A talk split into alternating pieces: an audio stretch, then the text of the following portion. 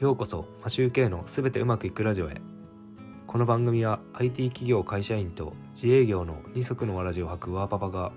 気づきアイデア育児などについて発信し人生はすべてうまくいくというテーマでお送りしています。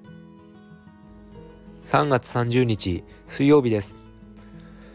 今日は子供と同じ目線で話すというお話です。長女がまだ3歳か4歳の頃のことです。僕がまだ自営業だけしていて妻が会社員だった頃長女の保育園の送迎は僕がやっていました。その頃園児は言葉もわかるようになり話せるようになってくるとよく先生にも怒られていました。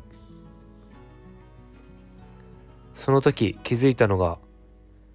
保育士さんは子供と話す時は膝をついて子供と同じ目線の高さにしていました。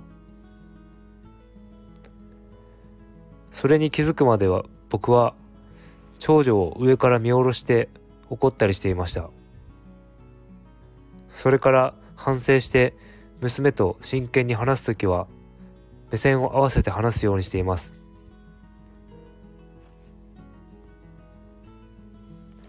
親とはいえ子供ときちんと話をするときは人と人の会話として目線を合わせて対話をするというのが大事だと思います。今日もマシューケイのすべてうまくいくラジオを聴いていただきありがとうございました。それでは今日もすべてうまくいく一日を。